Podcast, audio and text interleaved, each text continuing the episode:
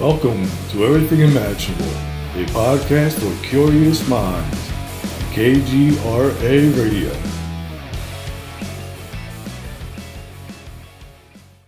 Welcome, everyone, to another episode of Everything Imaginable. I'm your host, Gary Cacciolillo, and today we have Justin Snyder.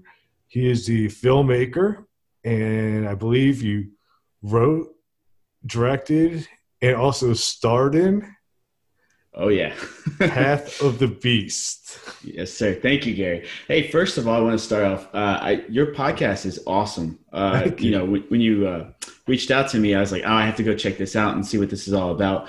I love the the broad uh, spectrum of topics you guys cover. It's it's awesome.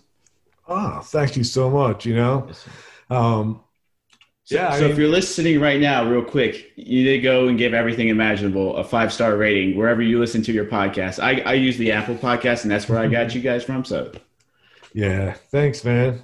Yeah, definitely. Um, so so let's hear about this movie. Like, first of all, is this your first movie? No, so I, I actually wanted to talk to you a little bit. I'm, I'm, I have not gone too far in all of your podcasts, so I'm not sure if you've covered this topic yet or not. But have you ever heard of the Black Eyed Children? Yes, I have. Awesome. Have you covered it on any of your uh, episodes yet? I have not. Awesome. So we're going to start this off with the Black Eyed Children. Uh, so back in 2015, I was actually a, a, uh, student at George Mason University. So I was still in, uh, in uh, college there. And uh, I started, you know, getting into acting, meeting friends. And I was like, I really wanted to do a feature length uh, horror film, right? not to, you know, make money or anything like that. I just wanted to make a prove to myself that I can make a feature length film. So I, was, you know, digging around looking for something to cover, and a, a friend of mine uh, introduced me to the, the Black Eyed Children uh, topic. And essentially, if you've never heard of the Black Eyed Children, the concept is uh, usually you're home alone and you hear a knocking at the door. You go to answer the door, and there's a kid there. And, you know, you don't think anything of it, but the kid will have some kind of weird request trying to get inside your home. They might ask you for a glass of water or to use your phone, something weird like that. And your initial thought is, okay, there's a kid, maybe something's wrong, you know, something's going on here. But then you look down and you realize there's something wrong with this kid. Their eyes are completely black or void, right? And usually what happens, people will get so scared they just shut the door, they'll look at the door and the kid would be gone. Oh yeah, okay, so what was that kids. about? Uh, yeah. so I was like, oh, that's such a great premise for a horror film. So uh, I, you know, influenced by, um, um, uh, shoot, what am I trying to say here? Influenced by, um, oh man, what's the found footage uh, film I'm thinking of right here? Uh, sorry, I'm drawing a blank. But anyways, uh, I wanted to do a, a found footage. Uh, style kind of horror film because at the time, like I said, I was in college and that seemed like the easiest thing to do. So I went around learning as much as I can about the black eyed children phenomena.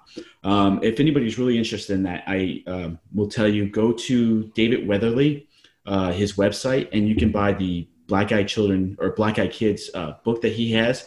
And basically, it covers the very first stories that you started hearing about the Black Eyed Kids and his theories about what they can be. Because they fit a broad spectrum of things. You know, some people theorize that they're kind of human alien hybrids. Mm-hmm. Uh, some people theorize they're kind of like demonic and they have some kind of um, evil thing that they, they have going on with them. And then some people just think that uh, they're kind of like vampires because the whole mm-hmm. they can't come into the house unless you invite them into the house, mm-hmm. which is really weird. I'm thinking clones. That's possible. That's what some of the people are, are thinking that it's their human DNA that some alien may took from them, and this is their child coming to visit them. But mm-hmm. everyone that sees them has that, uh, like your first, your guards are kind of down, but you know something's wrong before you even realize something's wrong. Yeah. But uh, yeah, so so definitely, if, if, like I said, if anybody's interested in that subject matter, go to David Weatherly's website. Don't buy it on Amazon because you'll pay like fifty bucks for the book. really? yeah, people overprice it. Where i think on his website it's only like 20 bucks. Um, but it's it's really good book. I recommend it. So uh, right. it's kind of funny uh, at the time so i had a uh, a friend i used his sister and i used my sister who was eight years old at the at the time that we were filming this and they played my like black eyed children. And uh, it's funny if you Google black eyed kids or black eyed children on the internet, you'll see the picture that I used of my sister all over the internet uh, from the movie itself, and uh, so she, she, thinks she's like a little celebrity now because of that. Oh, that's her. Yeah, if you Google uh, "Black Eyed Children Let Me In," that's my my, my sister. Yeah, and, uh, I just that's did. the name. Yeah, yeah. But people take it and they'll use it on their like podcasts or, or YouTube uh, videos and stuff like that. So she's all over the uh, the internet right now with that. That is so cool. Yeah.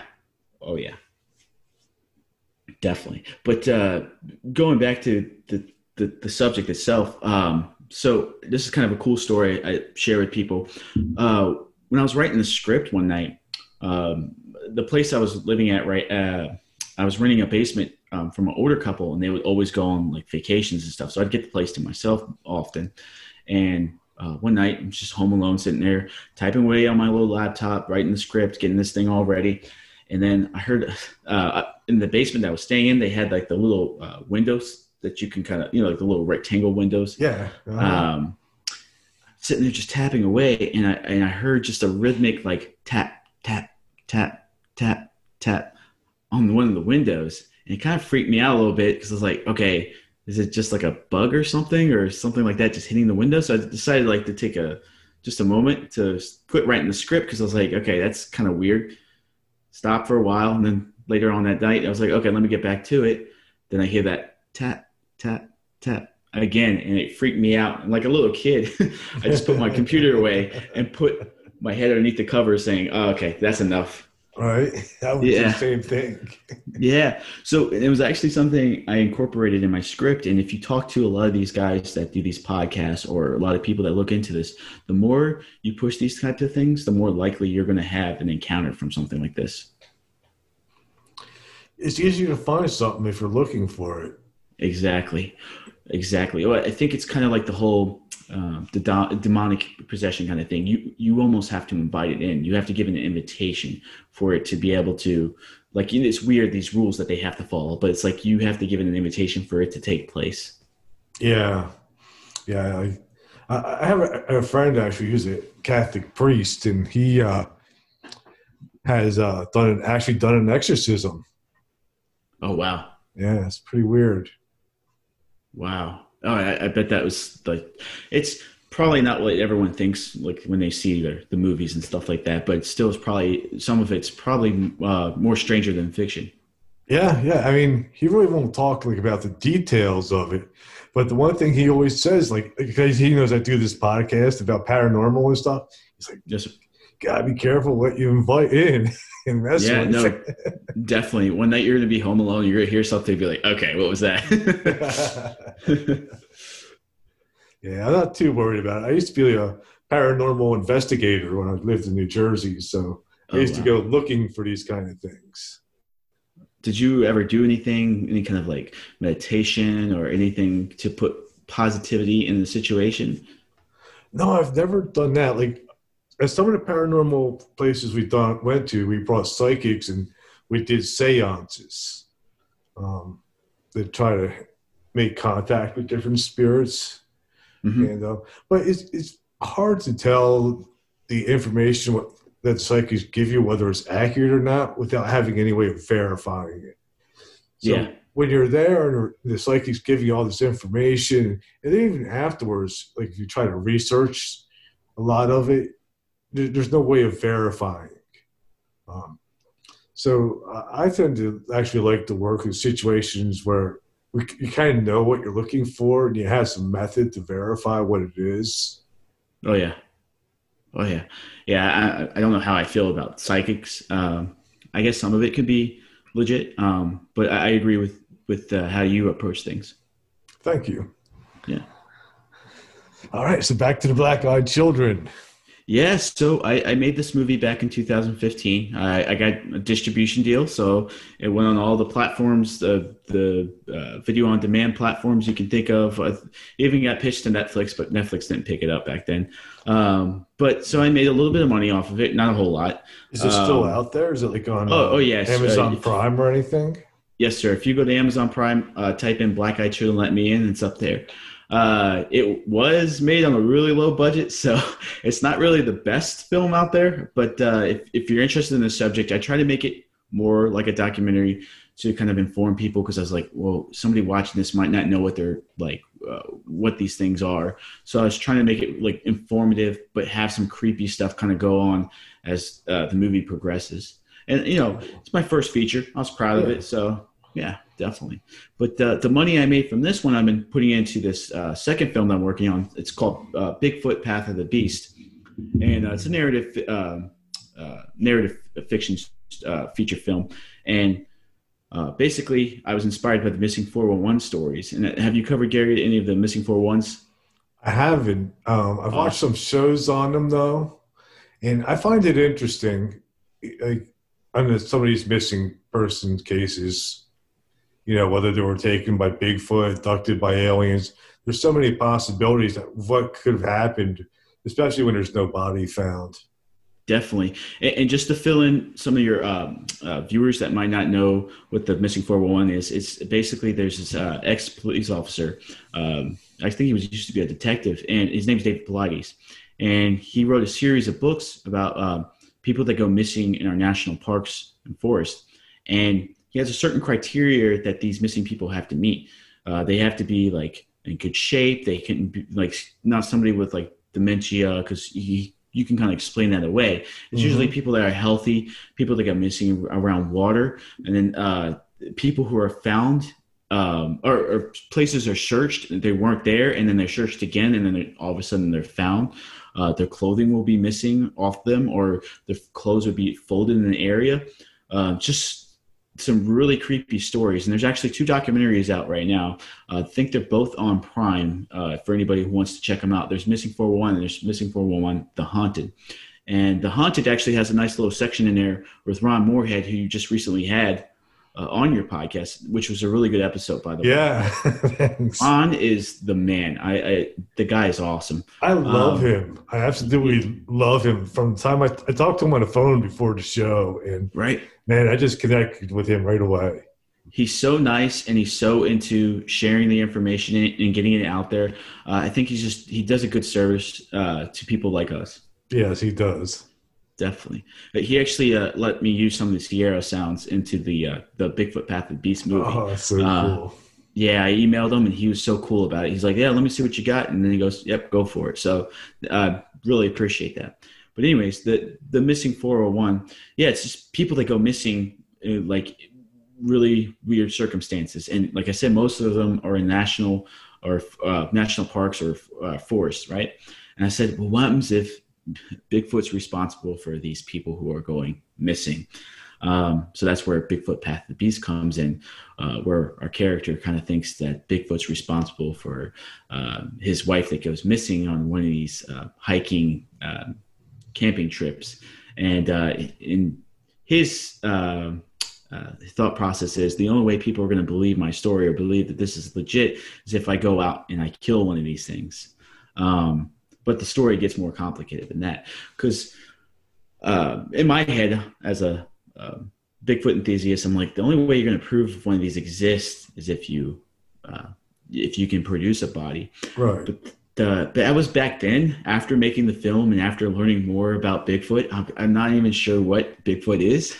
Uh-huh. uh, when I was making the film, the concept that kind of go, went off of was that it's just a it's a type of human that's really good at just staying away from other people. And um, yeah, but uh, after after looking more into it, my my viewpoints kind of changed. Yeah, I checked my mine too. Also, especially after actually talking to Ron. Yes, you know, because because I mean, he legitimately opens up, you know, some uh, other theories, and I think there is, you know, some possibilities there. So so Ron, he he's great, and um, you know, it, going from like a skeptic point of view, I'm I'm thinking like, okay, Ron, he maybe he's making money off this the CDs that he sells of them the sounds and stuff like that. But there's one person in particular that I think has a lot to lose, and he came out and he said some really strange things that really hit home with me, and it's Les Stroud from um, Survivorman. Uh, Okay, yeah. After he did this Survivor Man Bigfoot episode, uh-huh. I remember that. he came out on a podcast, uh, Sasquatch Chronicles, great podcast. Um, and he says there's some stuff that he didn't tell the producers that happened. He's like, he was too afraid to say anything because he was afraid that, you know, they wouldn't continue on with the show. But one of the first nights when he was out there, he experienced what he thinks is mind speak, basically Bigfoot uh, telepathically communicating with him. Hmm. And you know, Les has a lot to lose by coming out and saying that, um, Yeah. in my opinion. Because even after he did the first, uh, that one season of uh, uh, the Bigfoot, uh, Survivor Man Bigfoot, they didn't continue on with it. And, you know, he will even say it's, it's the producers who decide whether or not a show continues on. They didn't want to go that route with Survivor Man. They wanted to keep it like it was before. So that's why you never got a second season of, of Survivor Man Bigfoot. I didn't know that. Yeah, but yeah, he came out and said that, and it's so for me it was like, oh, okay, but he didn't, you know, he doesn't. He it felt like he he still thinks they're come, some kind of animal or like humanoid. Uh, not so much. He didn't go into like the aliens or stuff like that, but he says he thinks maybe it's something that has an ability to do that. And like I said, for for me, it's like he's the person that can lose the most by coming out and saying these things. You know? Yeah, definitely. I mean, he's because he's I mean, he's, he's credible. You know, his whole career is based on that credibility. Oh yes, and, and if you watch that that sh- the Survivor Man Bigfoot, I mean, he was uh, so good about like not uh, making sure that he's not like um, s- tiptoeing down the line very safely. He, did, didn't go on one side or the other side. He was skeptic about things he should be accepted about, and then you know things that were happening that he was interested in, and said, okay, there's a possibility there. Um, I thought it was just a great season. Yeah, definitely. When you talk about the telepath, like sometimes I wonder, you know, I was taught, I forgot who I interviewed, but he was telling me that, um, oh, oh, it was this guy, Tom Seawood. He was a Indian guy from Vancouver. And he was telling me that there's Bigfoots, which are, are basically wild humans that just, you know, said forget about society. And then he said there was this other type of creature. I forget it was. I think he called it like a waka waka. hmm Like that's what his tribe called it. And that was like more of like a spirit interdimensional type of me being. And he said that sometimes people would get those two confused. Yeah. Well, that's a possibility for me. Yeah. Um, I think if you're religious, I think it can fall into the whole Nephilim realm of things. And um, you know, uh, the the where I'm at right now with my belief system and everything going on, um, I feel like the uh, interdimensional uh, things hold some weight.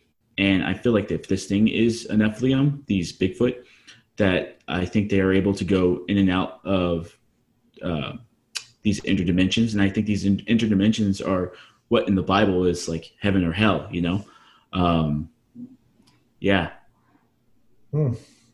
yeah, Yeah, it's definitely possible. Um, so one of the things I was watching about the trailer, and um, is that the character, I guess you play him, Mhm. seems to be a little bit more complex and has some other issues.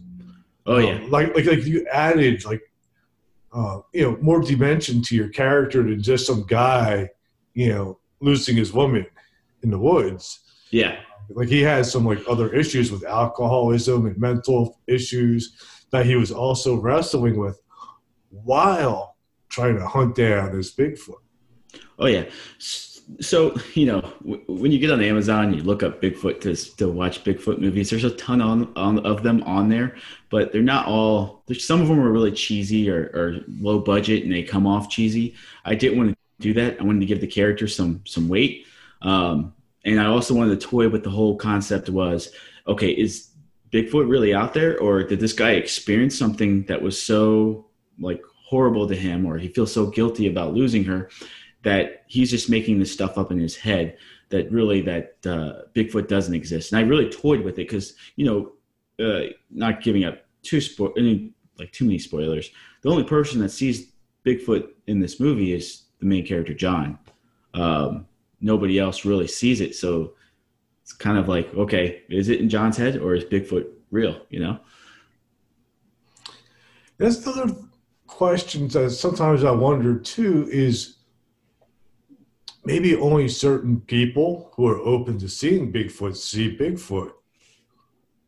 Which is funny that you say that. Um, I just recently debuted the film uh, on DVD at the Smoky Mountain Bigfoot Conference in Gatlinburg, Tennessee in July. Uh, I finished the film in June, got DVDs made, booked it down to Tennessee, and uh, premiered the uh, the film there. Uh, uh, but while I was down there, I ran into a lady, and I talked to everyone that comes by my booth, and she started sharing her story, and I, I, realized if you're familiar with Todd Standing, by any chance. No. Oh, you don't know who Todd Standing is? Not off the top of my head. Oh, okay, cool. That's fine. Uh, he's uh, there's some pictures floating around. Um, he's very controversial in the Bigfoot community right now. Uh, there's some people that believe he's got legit stuff, and there's some people that thinks he just fakes it. But uh, he came up with some videos and some pictures of supposed Bigfoot, and he was actually uh, filed a lawsuit against um, the can- Canadian government, um, saying that they need to recognize it as a species because uh, they're out there. But he also got involved with a lawsuit with this lady, and I believe she was out in California, and she was suing the state uh, or the the uh, state uh, park department, I believe. Um, she's claimed that she had a sighting. They recorded it, and that uh, they need to recognize these things are real because it's a danger to the public. Well, anyways, I, I actually ran into the, the lady that had that suit out in California and she started pulling up pictures. We're talking about Bigfoot and stuff, and she's showing me these pictures, and she's claiming there's stuff in there, but I'm seeing nothing. And in my head, I'm like, her family believes they're seeing something. There's they're saying there's shapes. There's something there. So I'm like, is it just her? Is she just able to see these things, and maybe other people can't? Uh, there's got to be some way to it. Why would you put yourself in a situation uh, where you're going to get ridiculed about um, about you know going after the government about these things. Mm-hmm. But they could see you in the picture and you couldn't. She she kept pointing out pictures on her phone, saying, "Hey, I you know this is where I see it. I see it so often." She goes, "I'll look out my window and it'll be there." And she'll pull out a picture and she was trying to show me. And I just I I couldn't make out what she was saying. And you know, for me, I, I have to have you know, I like to be skeptic as much as I can. Like I, yeah. I believe Bigfoot's out there. I think it's a real thing. I think people see it, but I don't know what it is, and I don't know what people are seeing. Yeah, see, and I think like in that situation, you had I would have to be careful because uh, I think people do. I think it's called like matrixing. Yeah, where they, you know, the mind automatically creates something out of yep. random stuff just to try to make sense of it. That could be a possibility.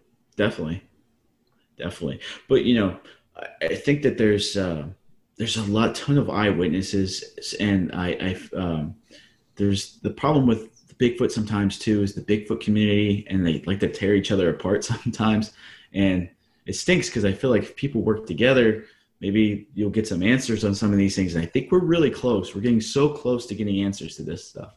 But yeah, yeah. I definitely believe that there is something that we have not discovered. Um, there, there's the legend has been around way too long. It's all around the world. We got all sorts of we got I mean there's the Patterson footage, which is probably so far I still think the best evidence that we have.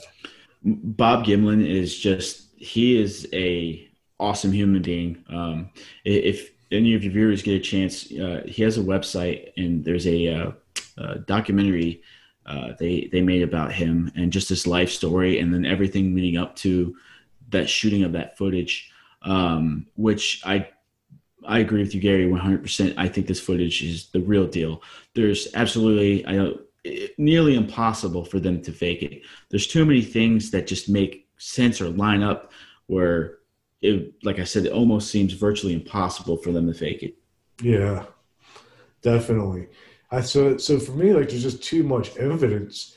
And you know, like that picture that we were just talking about that you had posted on Facebook, that thermal picture. Um, you know, and, and just for me, just to be like, you know, a couple days ago, talking to a guy who was using that exact same thermal camera, and caught the same thing in the same area. Oh wow! I, I mean, Yeah.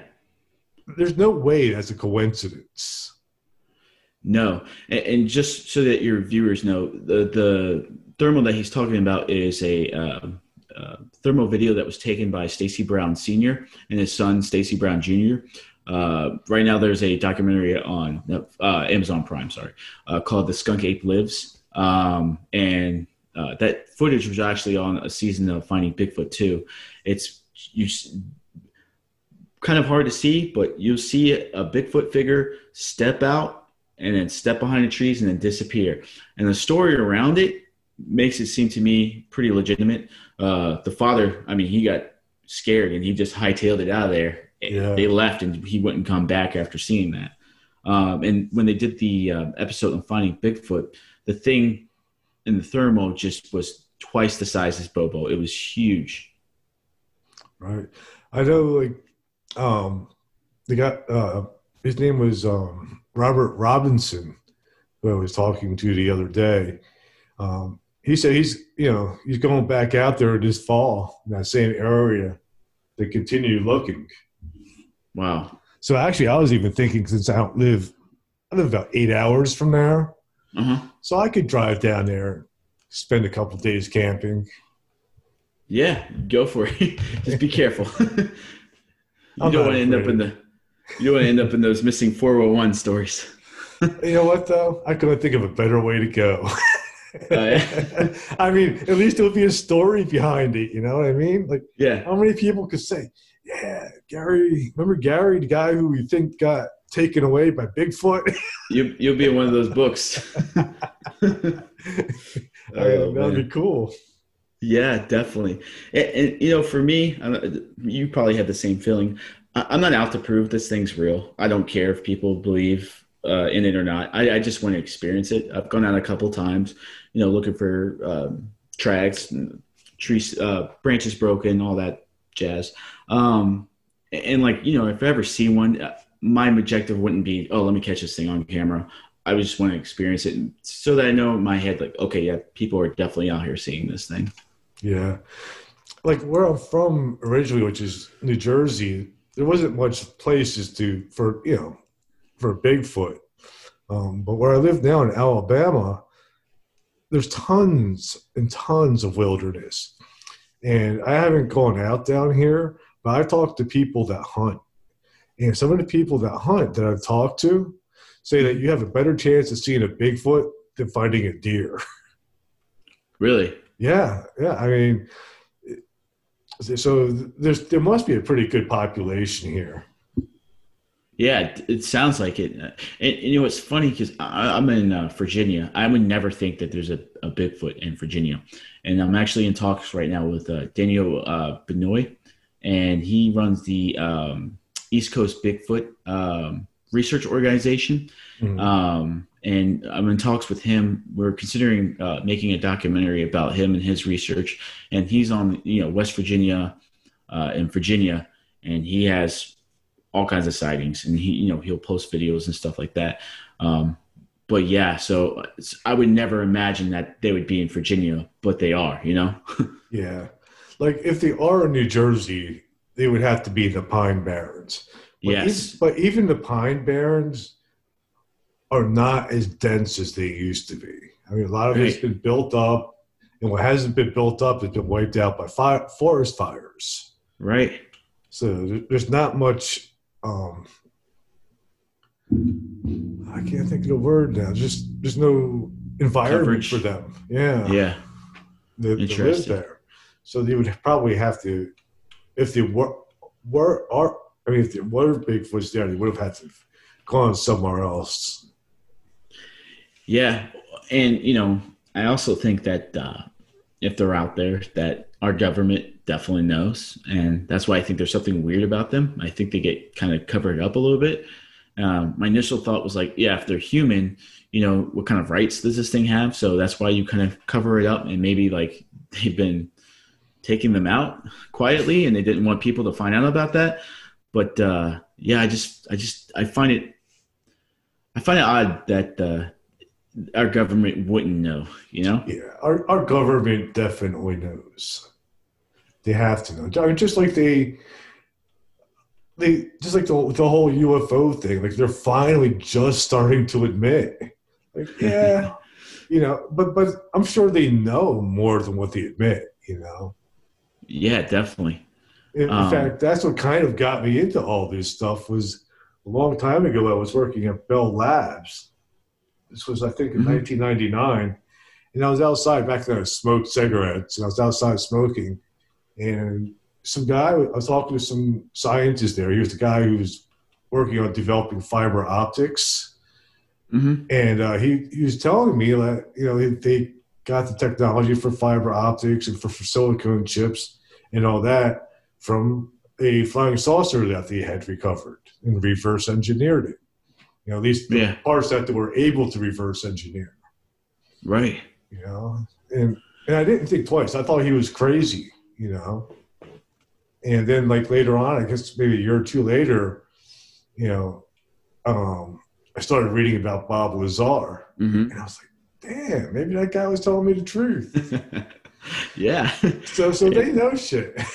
yes, yeah. It, I find the Bob Lazar story uh, incredibly. Uh, I I think it's true. It's it, it's an incredible story, and and he just seems so like not full of shit, you know, and yeah. and I feel like they try to cover his tracks a couple times and they they didn't do a good job of it. And I just I just it's such a it's a weird thing. It's kind of unsettling a little bit. It, it, did you have you seen the documentary with uh, Jeremy Corbell that he did? And while Wait. he was filming it, he got raided by the FBI. Yep.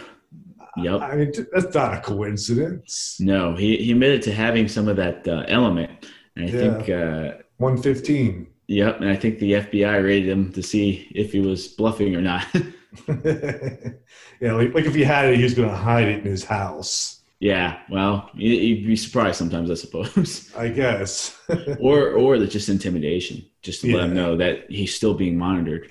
That's what I think it was. But you know, th- th- if that's the case, that's incredibly dumb on their part because I mean, look what you just did. You just draw attention to yourself by doing that and adding more credibility to his story. Yeah, and, and even element 115, like it, it's on the periodic table now. Yeah, they just haven't found the way to stabilize it yet. Right, right.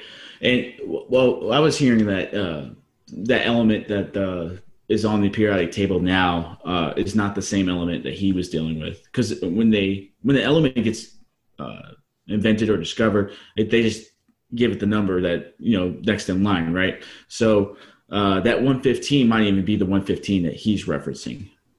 Right. However, in, in a documentary, he does say it's the same thing that we just haven't figured oh. out how to how to stabilize it.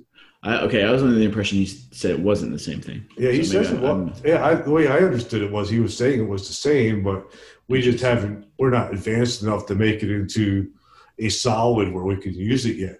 Like we're right. only able to bring that element 115 into existence like a split second or not even right. a nanosecond. And then it's so unstable that it just explodes. Yeah. And, and you know, um, it, you know, yeah, I mean, that's, it's, it's kind of just crazy. I just really think that, um, how all this stuff kind of like exploded after World War II, you know, uh, all the technology and everything. And, uh, uh, and I'm still struggling on the concept of what are aliens because I feel like when we started shooting off nukes, we got the attention of uh, you know if they're up in space or if they're interdimensional. Okay, humans got hold of something they ain't supposed to have. Let's let's uh, kind of intervene here. It could be that, um, or it could also be, you know, maybe their motives are not good, and they just want to know what weapons we have that we could use against them. Yeah, well, I hope not. oh, I don't know. yeah, we that's the thing we don't know, and I, and I think for me, I if, I believe that if, if, if, with us, with, as humans, you know, we're kind of limited in what we're able to think and comprehend. Um, and I'm guessing that if we're able to think it and comprehend it, chances are it's possible. Yeah, Yeah, I, I um, you ever heard of a tulpa? Mm, no. It's so. This is uh, one of the theories about you know Bigfoots or UFOs or other phenomena that if enough people put enough energy into a thought, that you can actually create it into being. So uh, if you know if enough people think Bigfoot's a thing, you can actually bring it into existing Oh, or into yeah. existence. Uh, that's what that's what the, the premise behind it. The, Like a thought form type of idea. Mm-hmm. Oh yeah, and um, yeah, I I think our our minds are more uh, more incredible than what, what we know. Like uh, the the the guest that you had on um, one of your uh, episodes was talking about the Men Who Stare at Goats. I mean, that was a real thing. That was a real project. They were really tapping into the mind and seeing how much psychic capabilities we really do have. You know.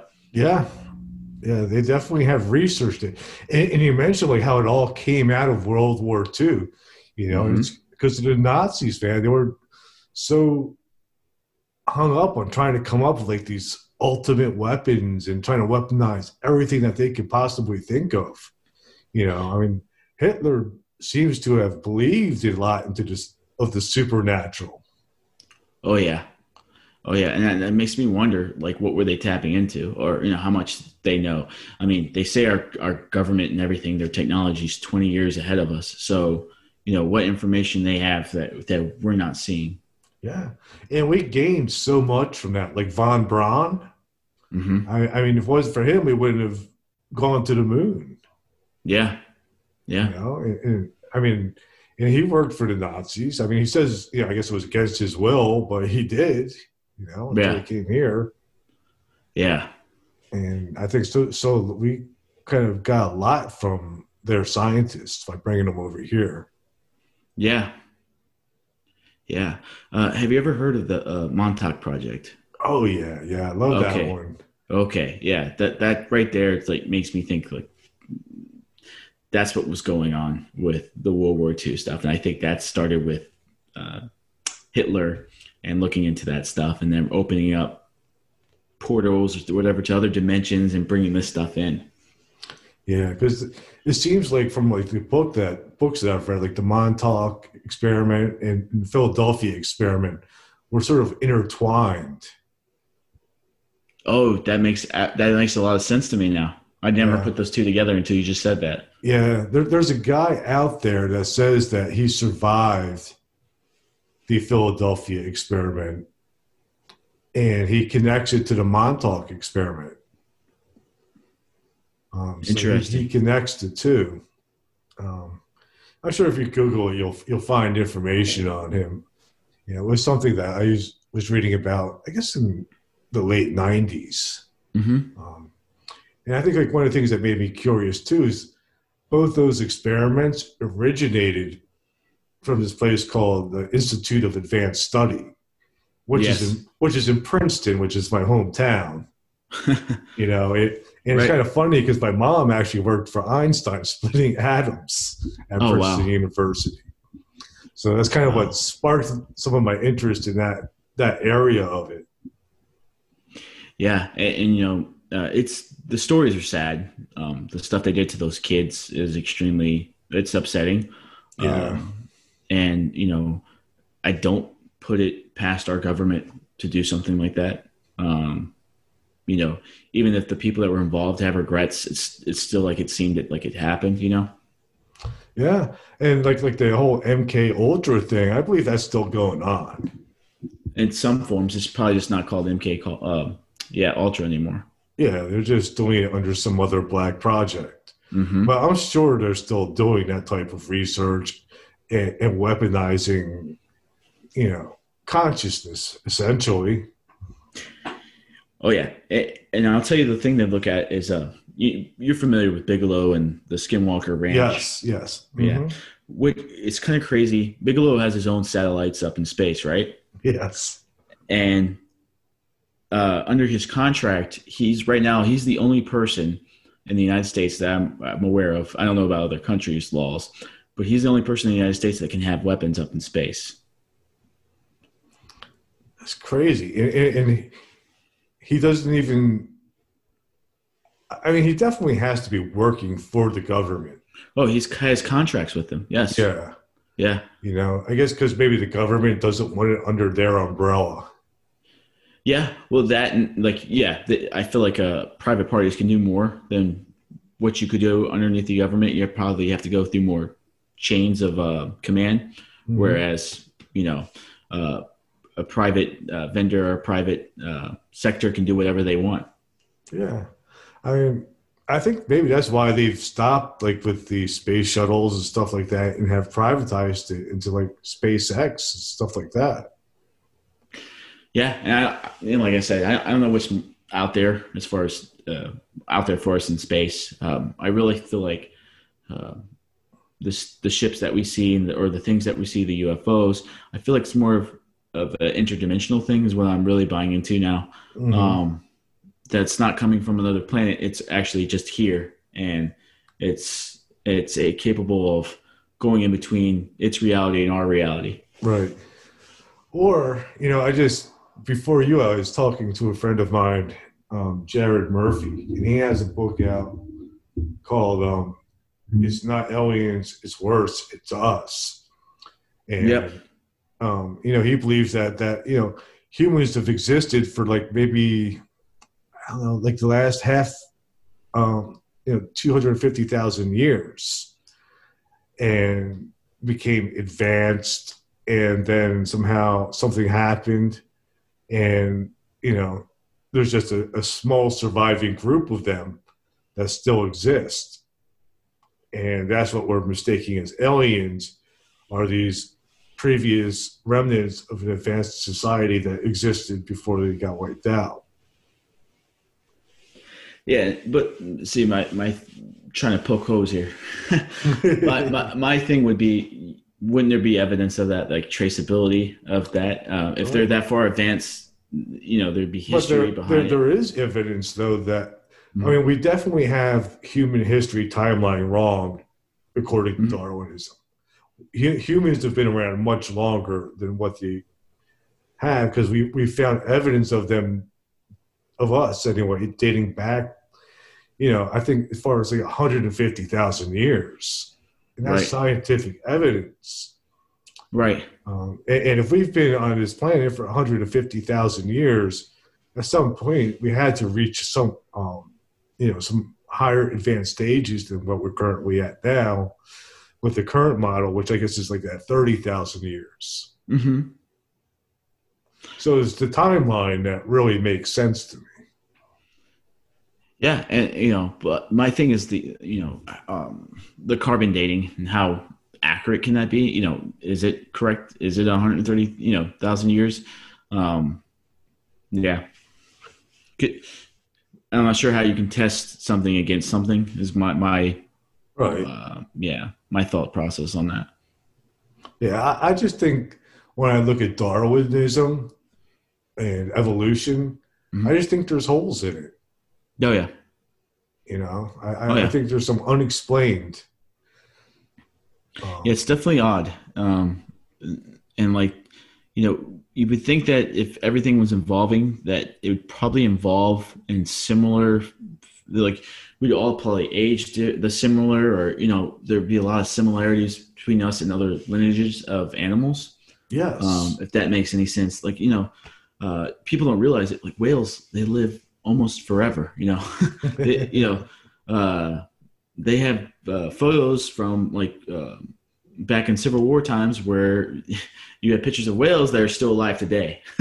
yeah, which is just it's incredible. So it's like, uh, you know, how, why are they living longer than us? You know, uh, I just I just find that incredible. Yeah, and I also find um, it different too. Is um, you know the ocean you know, why why wouldn't oceans oceanic species evolve in advance just like we have? Right. Or or maybe they have and we haven't realized it. That's like the aquatic ape type of theory. Well, it's just weird because the closest things things to us are not even nowhere near us, if that makes sense. Yeah. Yeah. Like the smallest, you know, animal out in the ocean would um, some t- sort of whale or a dolphin, and you know they have nothing like our society does. No. Or And same with octopus too are Mhm. really smart. Yeah, they are. They Yeah. use tools. Yeah, yeah, So, you know, you would think those other species would have evolved into societies like we have if Mhm. Darwinism was the, you know, the accepted the, if, as the accepted theory. yeah, yeah. Definitely, I agree with you. So we had to have come from something else, whether it was genetic modification from an alien species or our timeline started way earlier than we think it was, but something happened. Yeah, the, the way the church defines evolution is like they, they believe in what they call micro evolution. So there's micro and macro. Macro is basically, you know, we were apes and then we became humans, Mhm. um, which I think that's there's holes in that. But microevolution, we can prove that, and um, they do it with bacteria. You can have uh, bacteria growing on um, uh, certain uh, substrates, and then uh, it, it only grows on that substrate. And then after a while, you switch to a different substrate, and most of that bacteria will die, but some of them will survive. And then the next thing you know, that culture of bacteria can survive on a different substrate than you initially began with. So that's microevolution. Uh, so those little differences that you see over time. Uh, like for now, I, people are probably getting taller and taller, and taller as you know uh, we progress, but it's probably going to hit a certain limit. Right. Yeah. Like, like I do, like, like we do evolve, obviously, as a species, but for us to be where we are now, and for others, all the other species to be so far behind, doesn't make sense. Yeah, I agree with you totally. The the gap is just too much of a gap. Right. Um, and some people say that gap, you know, the, the in between is Bigfoot. It. I have a hard time believing that one. It's just because of how big he is. You know, I I don't know. I would feel like if it was, uh, I don't know, like, um, if we're gonna go that route, I think it'd be more similar to Gigantopithecus. Would make it more ape than it would be human.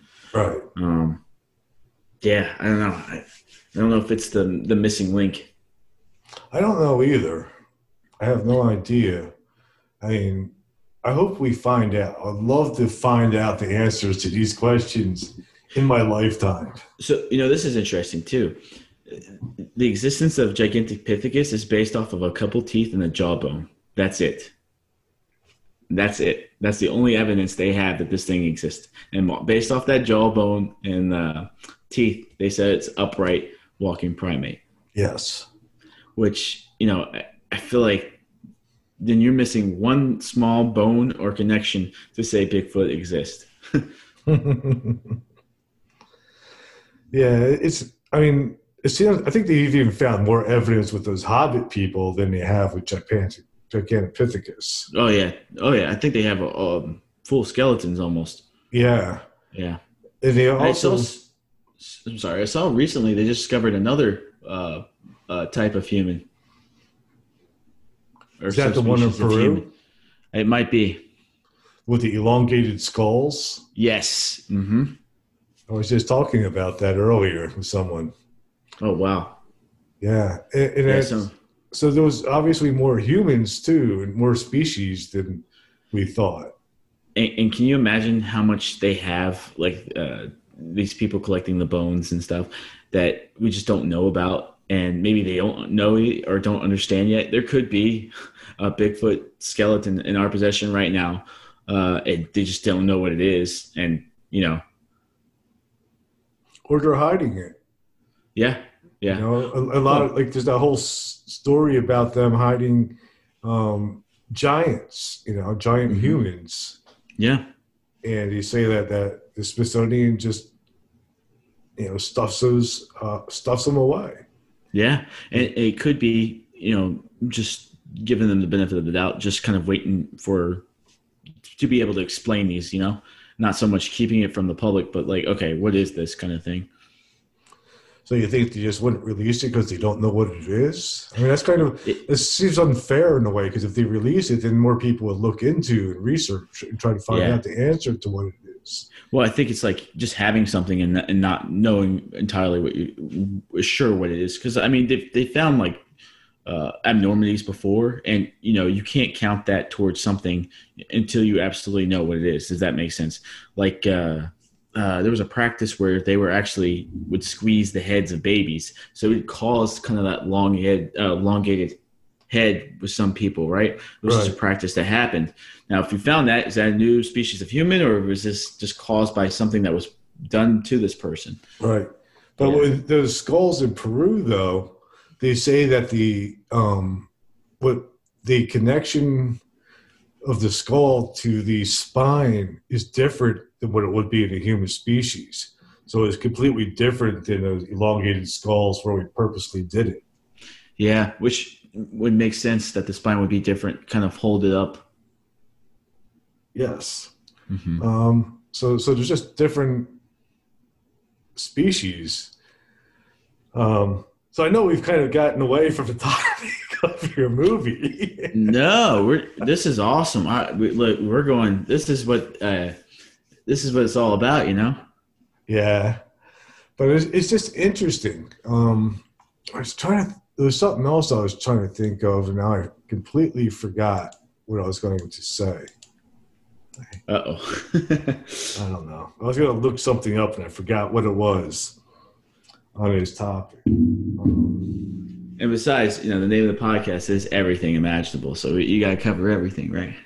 Oh, everything that I can think of, which is not everything, I'm sure, because I'm not that Definitely. smart. Definitely. Because I'm sure there's a lot more stuff out there that I can't conceive of. Definitely. Definitely. And, and that's why I like having guests because I learn something new from almost every guest I have. That's awesome. Good. You know? Good. I mean, once in a while, once in a while, I get a deadbeat, but oh no. Uh, I saw you had some feud going on with uh, another uh, guest member or host that you had on uh, your podcast recently. Oh yeah, Greg yeah. Bornstein. Uh oh. Yeah, we he had to be on his podcast, and it, he just kind of drilled me for like an hour uh oh. so as revenge, I invited him to come on my podcast, and he came. You had those pod- questions ready. You had your guns. No, loaded, no, I had no. I had one question, oh, no. one thing oh, for no. him to do. Right, he comes uh-huh. on and he was expecting. He was totally prepared for me to drill him. Right, and he's like, "Well, are you uh-huh. going to drill me? Are you going to drill me?" And I said, "No, man. And I got, I got one thing. But first, you know, talk about, you know, your acting and all that stuff." And he did. And I said, "Well, what I want you to do is I want you to." My, my only one question is for you to read this monologue from Hamlet. And it's like Horatio giving directions for like 20 minutes on how to get somewhere. Right. And, and he's like, all right, all right, I, I, I hate doing this kind of stuff, but I'll do it. And he gets right. halfway through it, and I disconnect our Zoom. Oh, no, that's so and, funny. And, and, and, I tell him that my power went out, and he has to oh. start over again. And I oh, do no. it like three times. Oh, and, no. and, then we just go on with the normal podcast. In fact, me and him are starting a podcast together. Awesome. Well, because we're just kind of comical together.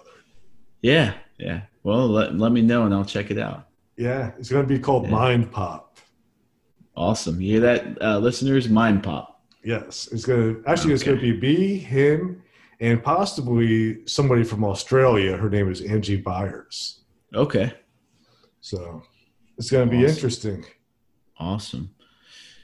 Yeah. Um, so, you know, Gary, I do have a question for you. And, you know, uh, for any anyone listening too, uh, feel free to, to, to, contact me. But my, my plan is if uh, this movie, Bigfoot Path of the Beast, does well, I, I would like to make more movies about, you know, cryptids, right? Like I said, it's going to be narrative, uh, fictional films, but I want to cover all the cryptids.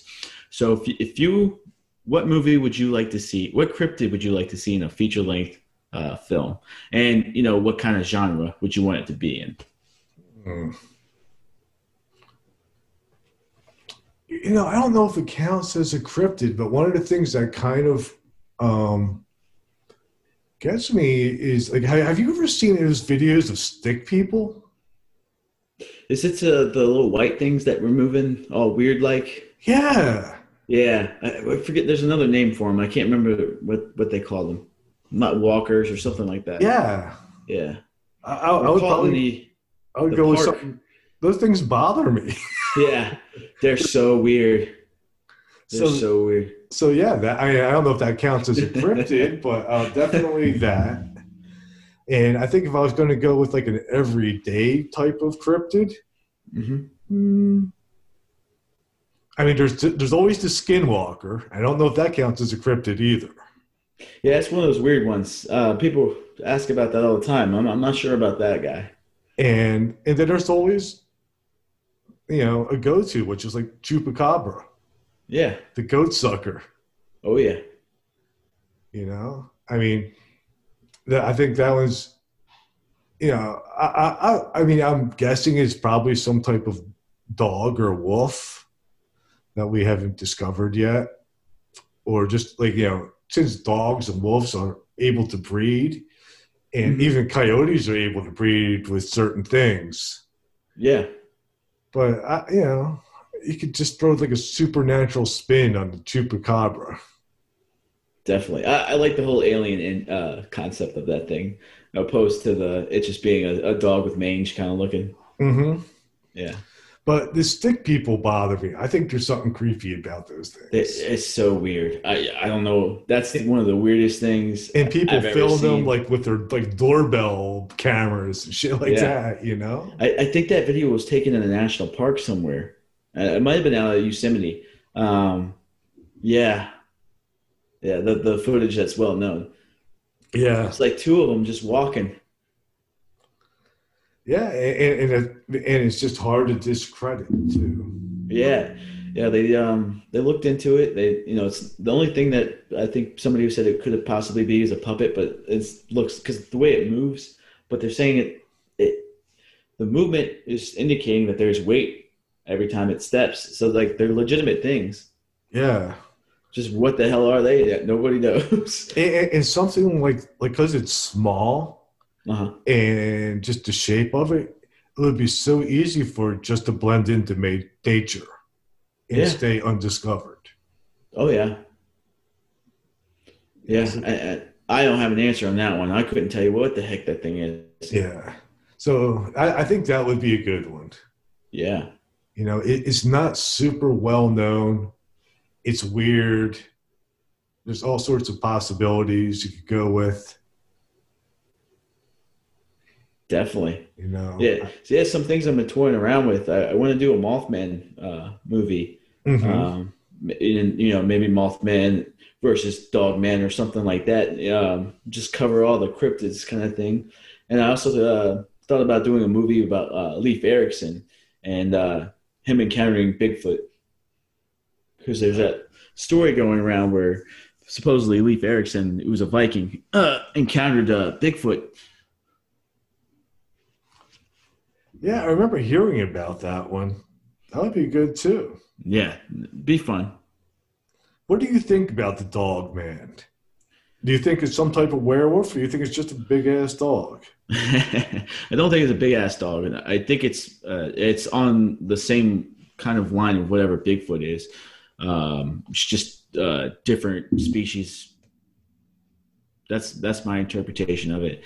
And I, I think it's a little bit more aggressive than Dogman. I mean, than uh, Bigfoot. I would not.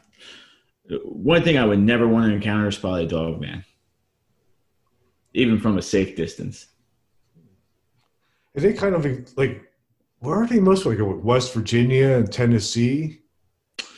Um, I think it started with the um, uh, Bray Road, the Beast of Bray, Bray Road, uh, in was it? Oh man, Michigan, Michigan. right? Yeah. hmm Uh, there's the series of books written by uh, Lindsay Godfrey, who um, uh, kind of started the stories because you know. Uh, she, I think she worked at a newspaper at the time, and people were contacting her about her stories. So she started looking into them, and she has a series of books out um, about it. Uh, but yeah, I think it started with the Beast of Bray Road, and then um, uh, you know there's the Cliff Cundiff, Vic Cundiff. I'm sorry, is it Vic or Cliff? Uh, Vic Cundiff did the Dogman uh, radio, uh, and he just has people on all the time um, with their stories. So it's it's kind of weird, you know. But they're always eerie. There's always like there's nothing good about the situation. I forget what it was. Like, so, I remember watching one show and like the dog man like ripped the bumper and chewed like chewed the bumper off of a car. oh, that's and I, terrifying. and I remember looking at the car and like you know it was like all jacked up. yeah. You know, I'm like, man, Wow. you know, Wow. that is one angry dog. Yeah, something not to mess with there. More angry than my dog. uh, well, the dog man's not the type of dog that you, uh, hey, good boy, come here and let me. Nah, that's the one you don't ask questions. You just get the hell out of there. Yeah. That's kind of like my dog too. My dog likes to chew on my leg. oh yeah. Yeah. Oh man. He's a piece of work. Oh man. All right, man. You have anything else you want to plug and or tell my cust- my uh, listeners where to find your stuff again?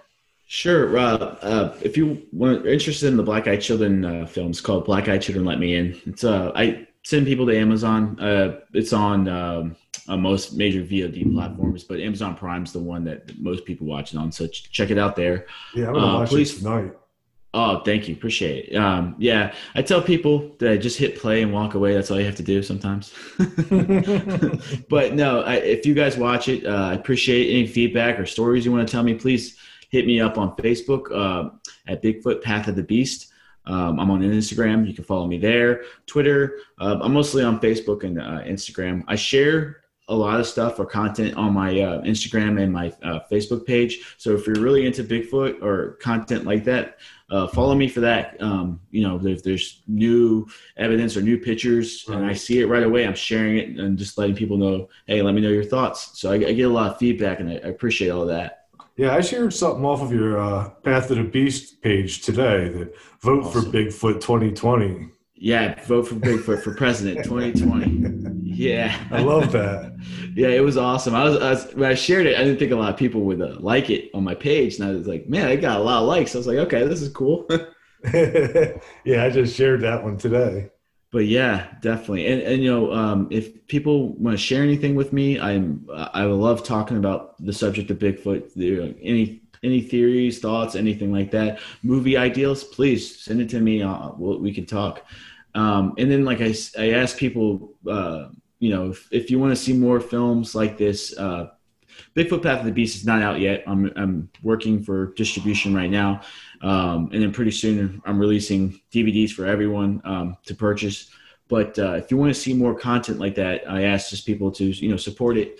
And hopefully I can keep this going because I'm doing everything on my own. I work a regular nine to five and I do this as, uh, you know, a really, really expensive hobby. Right. Well, and I- think that's like one of the things for me too is I really wanted to support independent artists and creators in general because you know I don't know I just have a maybe a vendetta Yeah. against, against large media companies. Well, you know, you'll never get a, uh, you know, another. The, like I said, the Bigfoot movie's out now was going to make him out like a monster, you know, and, and a lot of people don't want to see that, or it's too fam- friendly family. I'm trying to hit that immediate line. I want to take people's theories and thoughts on it, and I want to cover it.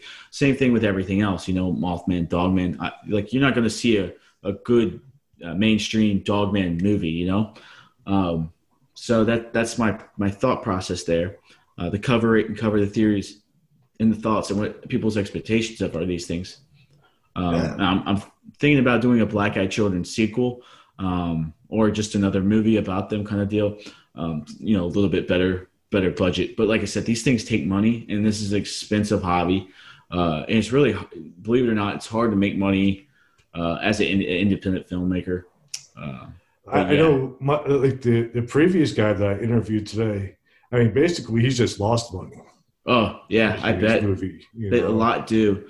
You have to keep your budget like really small. If you watch the trailer to Bigfoot Path of the Beast, you, would never guess how much I made the film for. But that's because I did everything for the film, and it took me like four years to kind of all finish it.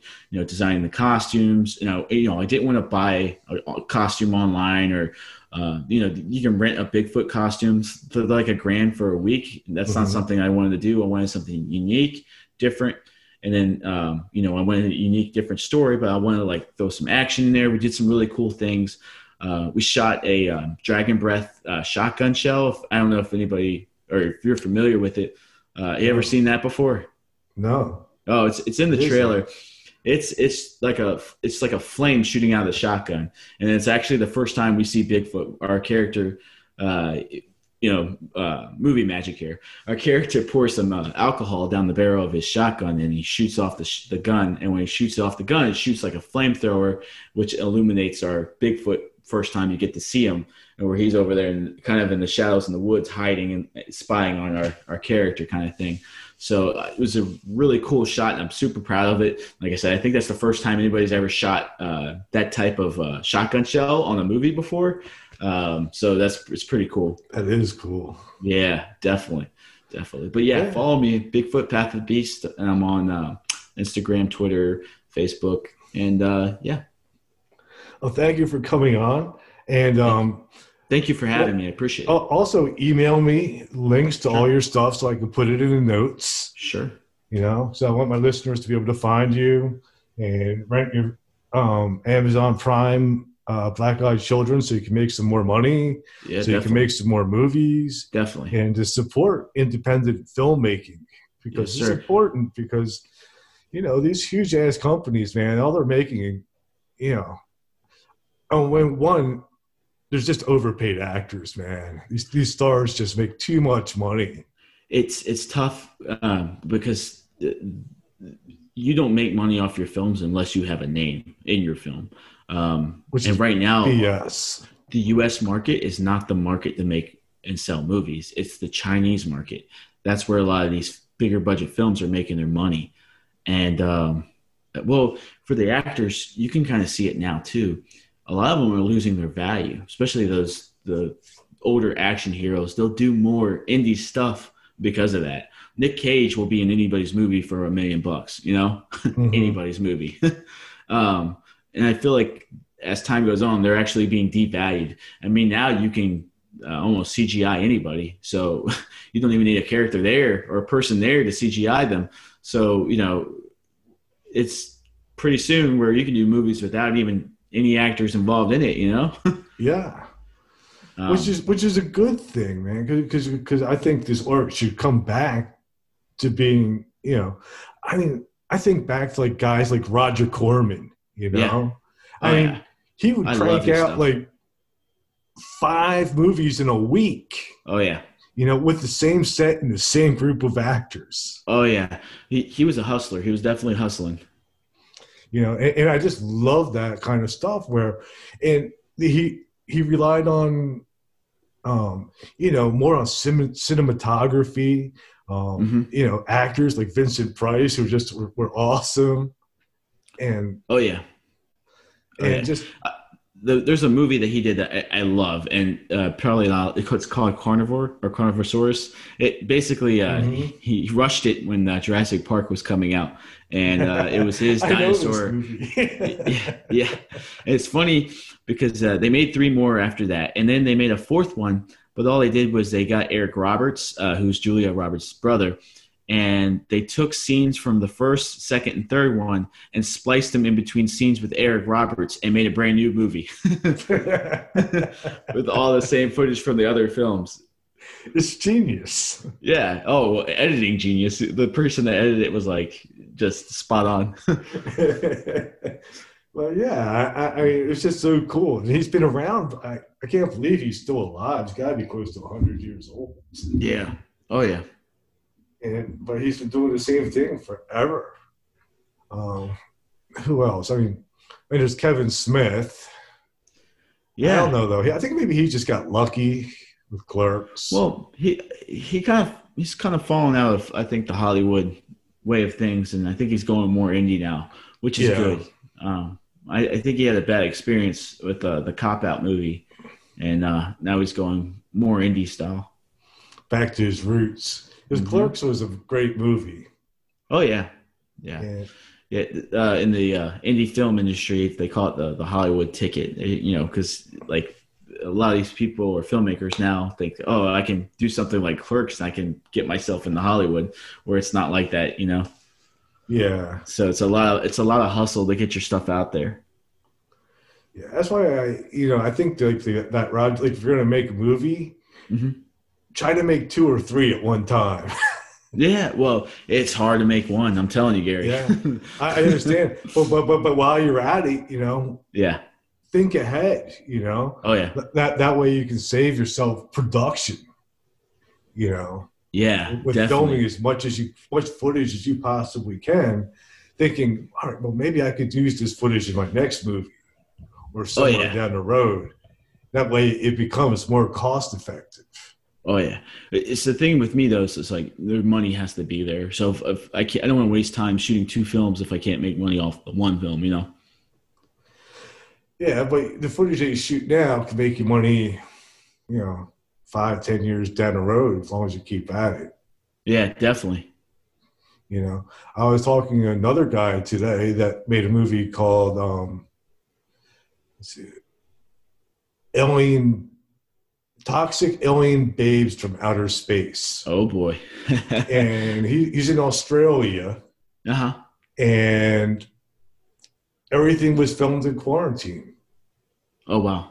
And he just he, he just had people film all these different scenes on their iPhones and send him the footage and he's just gonna put it all together and make a movie. Oh yeah. So Oh yeah. See, and you know what, Gary? To be honest with you, that's not even the hard part. The hard part, like I said, is making money, making sure that it gets to the audience that you're intended it to to go to. You know. Yeah, I um, also like the other guy that I was talking. to, He was telling me how like a lot of the distributors are a rip off. Oh yeah, they, they um they they uh you know not to get off subject here, uh but they what they do is they they have contracts. So the especially with first time filmmakers who don't really understand how these contracts work, they'll freeze up your film for 15 years and then charge you a bunch of money for quote unquote marketing, which is basically just them just sharing your um, trailer on their Facebook page and where your film doesn't make money because you owe them so much money. If that makes sense. Yeah. it- it- yeah. That's you know, um, it's distribution. It, like people say, distribution is easy. Making money with your film's hard, and that's 100 percent true. Um, you know, there's uh, if there's any other filmmakers listening to this right now, there's a website called Film Hub where um, that's the best go-to right now. Unless you have a film with a name actor, then there's potential to make money. If you, if you have a, you know, you raised five million dollars for your film and you so happen to get Nick Cage, you're going to get a distribution deal that's good and you're going to make money off your film. But if you made your film, you know, under ten thousand dollars, the best route is to go to Film Hub and kind of like try to get it up on Tubi or Amazon Prime and do it like that. So if any filmmakers are listening, take this guy's advice. Yeah, definitely. And, you know, don't don't don't get ripped off by signing those crazy contracts and giving your shit No. away for 15 years and ending up owing money. five years or less. That's the that's the key. Yes. Five years or less. Oh, great. Um, well, thank you for coming on. Yes, sir. And um, you definitely are welcome to come back on again when you make another cryptid movie. Yeah, we had. I, this was fun. We definitely should uh, keep in touch. Yeah, yeah. It's kind of cool, too, that we had some uh, common friends, too. Yeah. It doesn't happen very often. It's starting to happen. It's starting to happen to me, though, more and more as I get more and more But- guests and see that a lot of people that are into this are sort of all interconnected. you know, like this is a good thing just to like probably leave off on. The one thing about the Bigfoot community is it's really easy to meet your your heroes or the people that are um, the names in this uh, the it, like uh, I for the film I was doing some early um, promoting, so I went to uh, in September the Horror Hound uh, convention and I, I bought a vendor booth to promote Black Eyed Children and to promote the early release of um, uh, Bigfoot Path of the Beast, my uh, vendor booth was right in front of Bob Gimlin. And I got to talk to and meet Bob Gimlin, and it was an amazing experience. I got to talk to um, uh, Shades Accord, um, uh, the guy from uh, Bigfoot Expedition, the mm-hmm. TV series that just got shot with uh, uh, the Travel Channel. So, you know, I don't know. It's really great if you want to uh, meet these people. You know, Lyle Blackburn, super nice guy. All of them are great. That's fantastic. Mm-hmm. You know, they're actually accessible people. Oh yeah, and they're all down to earth, and and you know, um, they're willing to hear your stories, and and you know, Bob Bob's awesome. Everyone I think that meets Bob thinks of him like the grandfather figure because he's just such a nice, down to earth guy. He, he's a true cowboy, and uh, yeah, yeah. I've seen so many interviews with him. It's great. Yeah, yeah. If you ever get a chance and can make it, oh, these conventions open back up because he's not doing them right now. Uh, you get a chance to meet him, you should definitely give it a try.